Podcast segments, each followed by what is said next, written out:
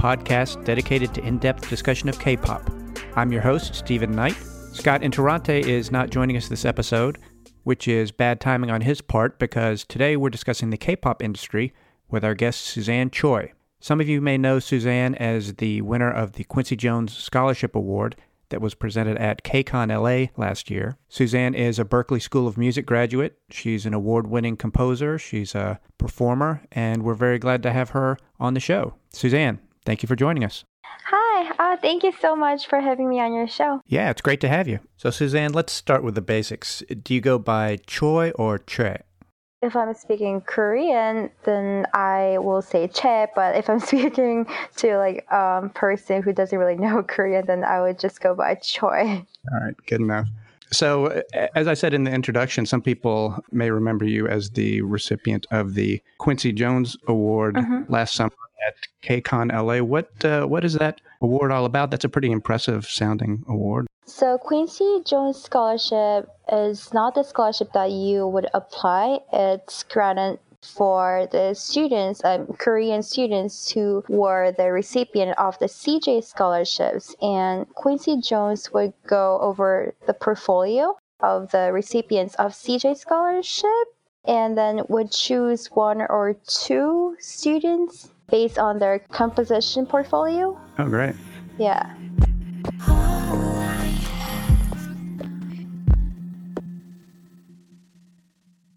Uh-huh.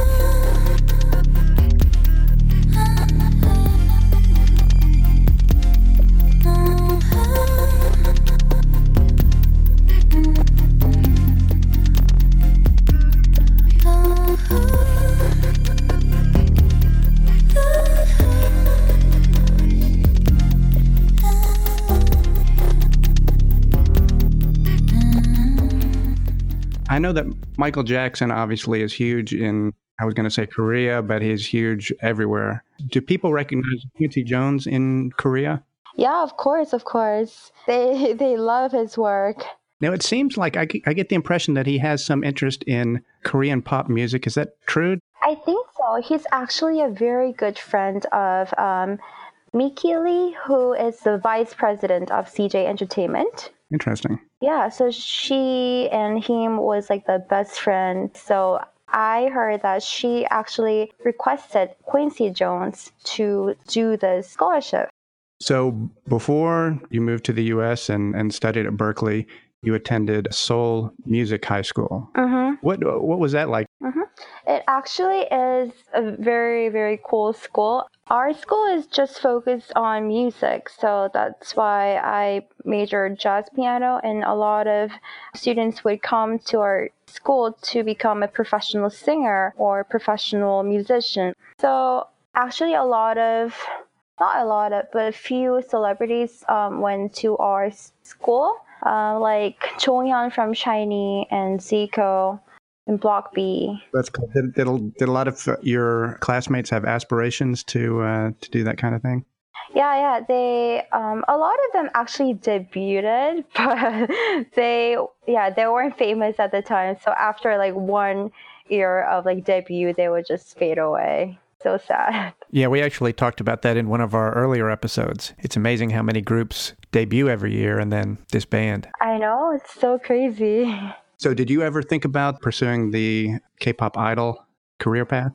my teachers always encouraged me to become one one of like the idol group but i've never really interested in performing in a lot of people and i was always an introverted kid um, who just wants to compose my own thing so that really didn't work out for me um, so my teacher actually dragged me to go to some company that she knew, and then she would introduce me to her friend, which uh, who is a, like a CEO from like entertainment group, yeah. and he would just look at me and say, "Oh, you need to fix your eyes, and you need to go through some plastic surgery," and then oh. I would be some kind of product in here. And then didn't really work out for me because I uh, wanted to be more of a musician, not more of a performer that I could like always have to think about what I would look like in front of everyone. So yeah. But I think like a lot of people, I really understand what they are trying to become. Yeah,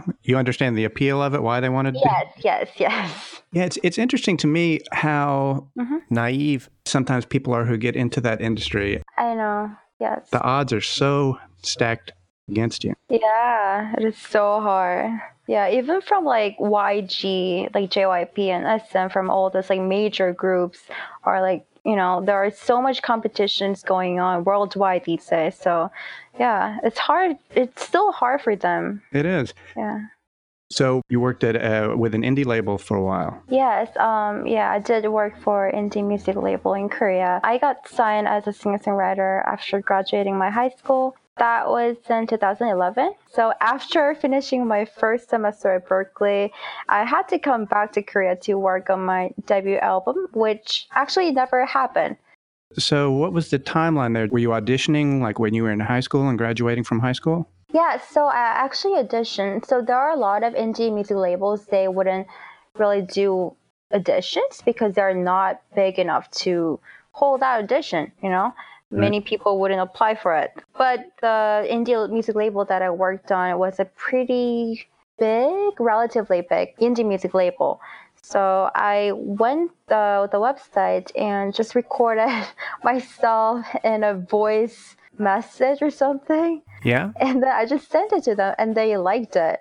So I was very, very surprised because I never sang to anyone else. I was just a girl who would just compose music in piano practice room. So that was very surprising for me as well. And then they called me and, oh, come for an interview. So I went there. And then the week later, I was signed. Wow. And this is the first label that you contacted? Yeah, the first con. Yeah. Wow, that's quite a success rate. Yeah. 100%. Yeah, so that was kind of huge thing for me as well. I thought I'm gonna be, oh, I'm gonna be a singer songwriter, and I'm gonna like make a lot of albums. Now we hear all about these these awful contracts that people are forced to sign. Were there were there issues about the contract that they wanted you to sign? Yeah, um, actually, I still have my contract going on right now. I, I try. I'm trying to like break it every year. I'm like trying to contact them every year. Can you fix this? Can I could we break this? And they wouldn't let me. So it's basically my contract actually starts when I make my debut album. It's after my debut album for five years. It's five years after I released my debut album. So it's never started. Yeah. So actually, I can't like just break the contract. Yeah, because it doesn't really make sense. But they were like threatening and then like, you know. Oh, that's awful. What happened with your debut album? The plan was for you to put one out fairly soon? Mm-hmm. Yeah. So that's why I came right after my first semester at Berklee. I was just working on my debut album, but they, I don't know, it was very weird. I was the only one who auditioned for that company. There were a lot of established musicians at the time. And what they would do is contact musicians individually. Oh, hey, I like your song. I liked your music. Do you want to you know, like have a contract with our label, stuff like that. But I didn't have any credentials before then. So they want to establish my musical identity. That's what happened. Okay. But I auditioned with my songs, so I thought they would like my songs and keep my identity. But they wanted me to have um, a different producer who was completely different kind of music, so it didn't really work out for me. Now, did they want you to write your own songs and just work with this producer, or did, were they just going to give you the song? They were just going to give the songs. Yeah. And the yeah, the contract was weird too. They would just bring like two girls to me and then, oh, this is your group now and like, oh, I was contracted as a solo artist. This is weird. So they're like, you're gonna write a song and these songs gonna like sing with you. But the two girls were so, so prettier than me. so like, oh, am I gonna be like the most unappealing girl who just composes the music, you know? And I was very upset at that time. Wow. So how far did this album go? I mean, were there actually songs chosen and some recordings made or? No, we really didn't go anywhere because I was I didn't really think it was the right thing to do. I mean, I trusted them so much because there were a lot of um, indie musicians, like singer songwriters, that I really liked on this label. So that's why, oh, this label does really care about music. Huh. Because I was the youngest there at that time, I was only 18 and a lot of indie musicians start as like 26 or 25 something like that it's very different from all the k-pop idol groups mm-hmm. so they i think they were just trying to shape me as they like and they wanted to do some kind of bubbly kind of like pop music um, I don't know. They would attract uh, some K-pop fans, I guess. But my music wasn't that kind of style, and I was very offended. And like, oh, I thought you guys would like my music, but now you want to change me after I contracted with you guys. So, yeah, that didn't really work out for me. And it sounds like this was also a different style from what they had done with their other artists before. Um, they have a successful artist named Yozoh at the time, and then she when I got in, when I got when I got my contract there, um, she left. So she they needed some kind of girl artists who would bring that bubbly kind of mood to their label, I guess, because she was very popular. So how would you describe your style? I know you write jazz and all sorts of things, but as far as pop music, mm-hmm. I listen to a lot of down tempo electronic music, mm-hmm. like um, Moderat, Jon Hopkins, very glitchy, very electronic music. It's not EDM, it's actually like IDM.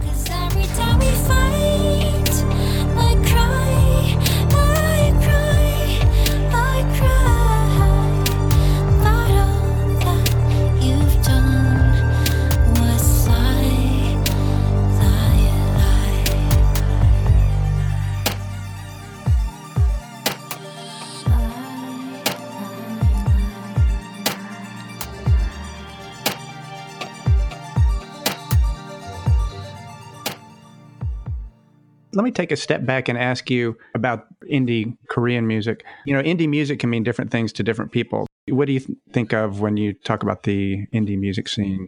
I think in Korea, indie music label would just mean not like major labels. You know what I mean? It's not for K pop idol music, like K pop dance music. Now, you said something about the financial struggles that indie K pop labels have sometimes. Mm-hmm. Even major labels have problems making money off of just the music. Yeah, of course. A lot of the money that they make is from promotions, commercials, acting, and things outside of music. You know, the music is almost promotion for the other services mm-hmm. they can provide. Yeah. I really wonder how an indie label that really is focused on music and making money off music, what is their business model? I think most of indie music artists, they would perform five days in one week. Mm.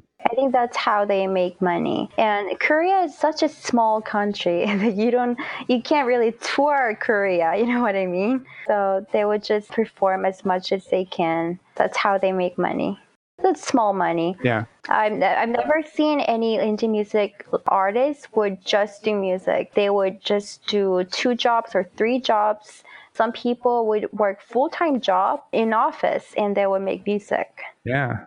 Well, we talked a little bit online about the K pop industry and how K pop is getting more internationally focused. Yes, yes. So it was very interesting to me when I was, so I was born and raised in Korea before college. So I would just watch the audition show in Korea. And there were a lot of Korean Americans or Korean Japanese who are like second generation kids. And they would come up in a show and they want to become a singer in this country. And then I always wonder why don't they want to just work in America? There's a huge market there, you know? Now I now understand how hard that is to if like Asian singer wants to do R and B music, that's not really gonna work here, you know? Yeah, not yet. Yeah. I know. So a lot of people, even though they were born and raised in United States, they would still want to come to Korea because it's easier for them to work there. And now K pop is marketing to a worldwide nation. So they will want to have someone who is fluent for another language, like it's um, especially Korean Americans. Yeah. So they actually prefer to have non-Koreans who is fluent for other language, especially a lot of composers, especially Europeans, are good at like dance music, electronic music they would prefer to use a lot of composers living in Western countries. That's interesting about the foreign composers because, mm-hmm. you know, it does seem like, especially certain labels, SM has a lot of Swedish and other European producers. What do you think explains that? I think they bring a unique sound, to be honest. They are more experimental, and I think Korean listeners are not um, used to hearing all that experimental music. Yeah, you know, to me it seems that mainstream pop music in Korea is a lot more open to unusual experimental sounds than mainstream pop music in America, top 40. Yeah, I think I think it's true. Now, maybe you can help me out with this because you've written and recorded music mm-hmm. and composed and so on. If you look at some of the songs that come out like the song that I want to talk about toward the end of the show, Rookie by Red Velvet. You look at the credits on that, there's a Korean writer, which is presumably the lyrics. Mm-hmm. Yes. Arrangement is by the colleagues, as they tell you at the start of the song. Mm-hmm. And there are seven people credited as composers. Yes. yeah.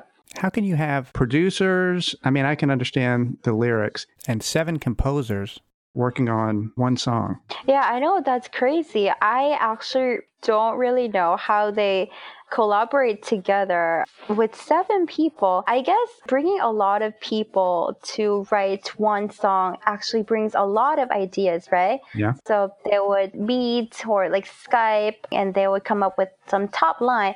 My friend in Korea, he was in a JYP, he was a composer there. Mm-hmm. I mean, he left, so he's not working there anymore but like he would tell me how like they're trying to bring more composers there not in korea but not location wise but they would talk to each other and bring some ideas.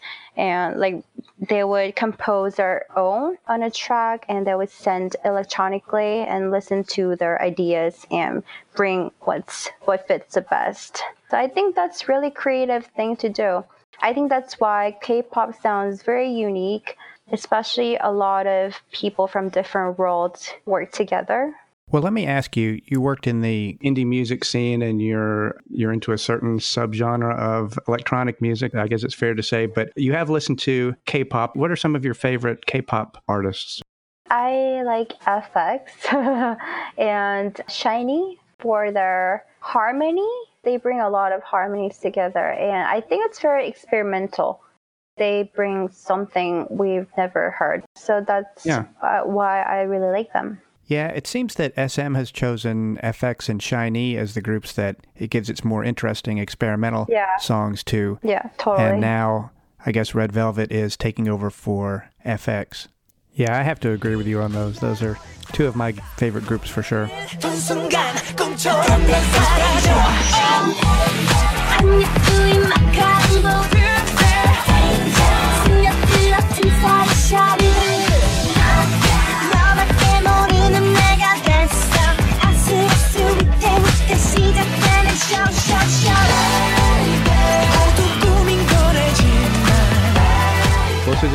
The end of the show, we like to talk about what we call our K pop unmuted picks. That's where we choose a song that we've been thinking about, maybe a recent song, it might not be. Is there a song that comes to mind?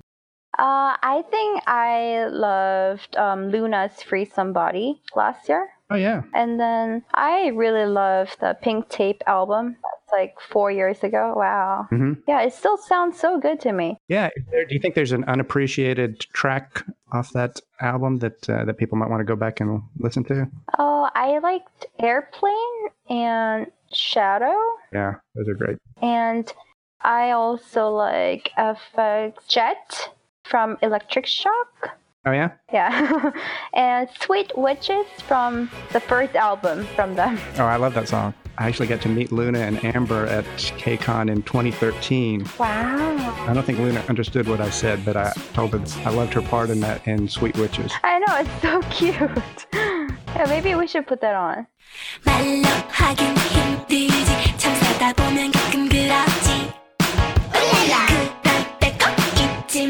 나만의 스페셜 스크린 메디슨 이리저리 망설이고 주저하고 후회하고 또 지쳐갈 때 Drink it, drink it, power up 내 사랑을 꾹꾹 눌러 담아서 Fresh yeah. Well, the song that I've been thinking about recently, and we talked about it a little before, is Red Velvet's Rookie. And I'm actually glad that I have you on this show when I'm talking about Rookie because I have a theory, and I want you to tell me if I'm wrong. When I first listened to it, when it first came out, I hadn't heard anybody, seen anybody's reaction to it. Of course, first thing I did was play the music video. What jumps out at you as a native English speaker is the pronunciation of rookie, right? Oh yeah, yeah. I mean, obviously somewhere in between rookie and looky, but it sounds sounds like looky looky. I mean, as an international K-pop fan, Yeah. If you're going to get hung up on English pronunciation, you're not going to go very far. So I didn't think a lot about it, but I saw a lot of comments online and heard people talking about it. in podcasts and so on, and they made some good points. Like, for example, the name of the group is Red Velvet. Yeah. Their single before this was Russian Roulette. hmm I mean, there were no pronunciation issues. They did fine with Russian Roulette and Red Velvet. And of course, Wendy's a native English speaker. Yeah. Was there something to this? People had theories that maybe it was supposed to have a double meaning, rookie and looky, or, you know, there must have been some reason that it had that pronunciation since Red Velvet could have sung it. Yeah. Yeah. I have no idea actually. Oh, I'm glad to hear that because I have an idea. Oh. So, my theory is that rookie mm-hmm. Is a word that is so commonly used in Korea and especially in music and K pop that it's become a loan word. Hmm. It's not just an English word, it's also a Korean word now. Yeah. Oh, it is. Yeah. Yeah. We say rookie. Yeah. Yeah. So, you know, when they sing Russian roulette, That's English. when they're singing rookie, they're not singing English. They're saying the Korean word rookie. Yeah. You're right. You're right. Oh, I love to hear that. Huh. yeah. They're saying rookie, not rookie. Yeah. Right. The whole song is just a ton of fun, but you know, you have after the intro a very aggressive start of the song where you have the, the sort of sing talk chanty part, and then you get to the pre-chorus and it just calms down, and the backing track is is less busy, and you hear this very nice singing, you know, right before they Jump back into this chorus that kind of comes at you Yeah. again. And you know, I thought it was interesting that instead of a lot of times the pre-chorus will build up the tension, Yeah, but in this song it's almost the opposite. You know, the the verses are so busy that it's sort of a deep breath before you jump back into that crazy chorus. Although the rhythm section, you know, still keeps pumping along underneath there. If you listen, it doesn't lose its energy. I'll have to listen it again. I actually um listened right before I talked to you, so Well, it's it's one of those songs. Don't listen to it more than two or three times unless you want to just hear it in your dream. 벌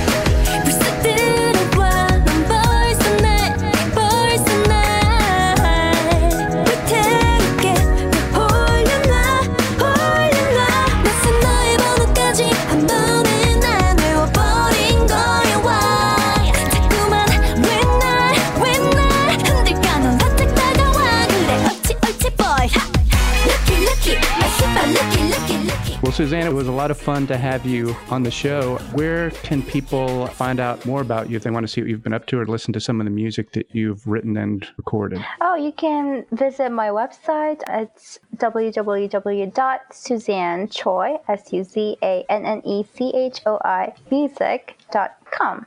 and thank you so much for inviting me. Oh, yeah, it's been really great talking to you.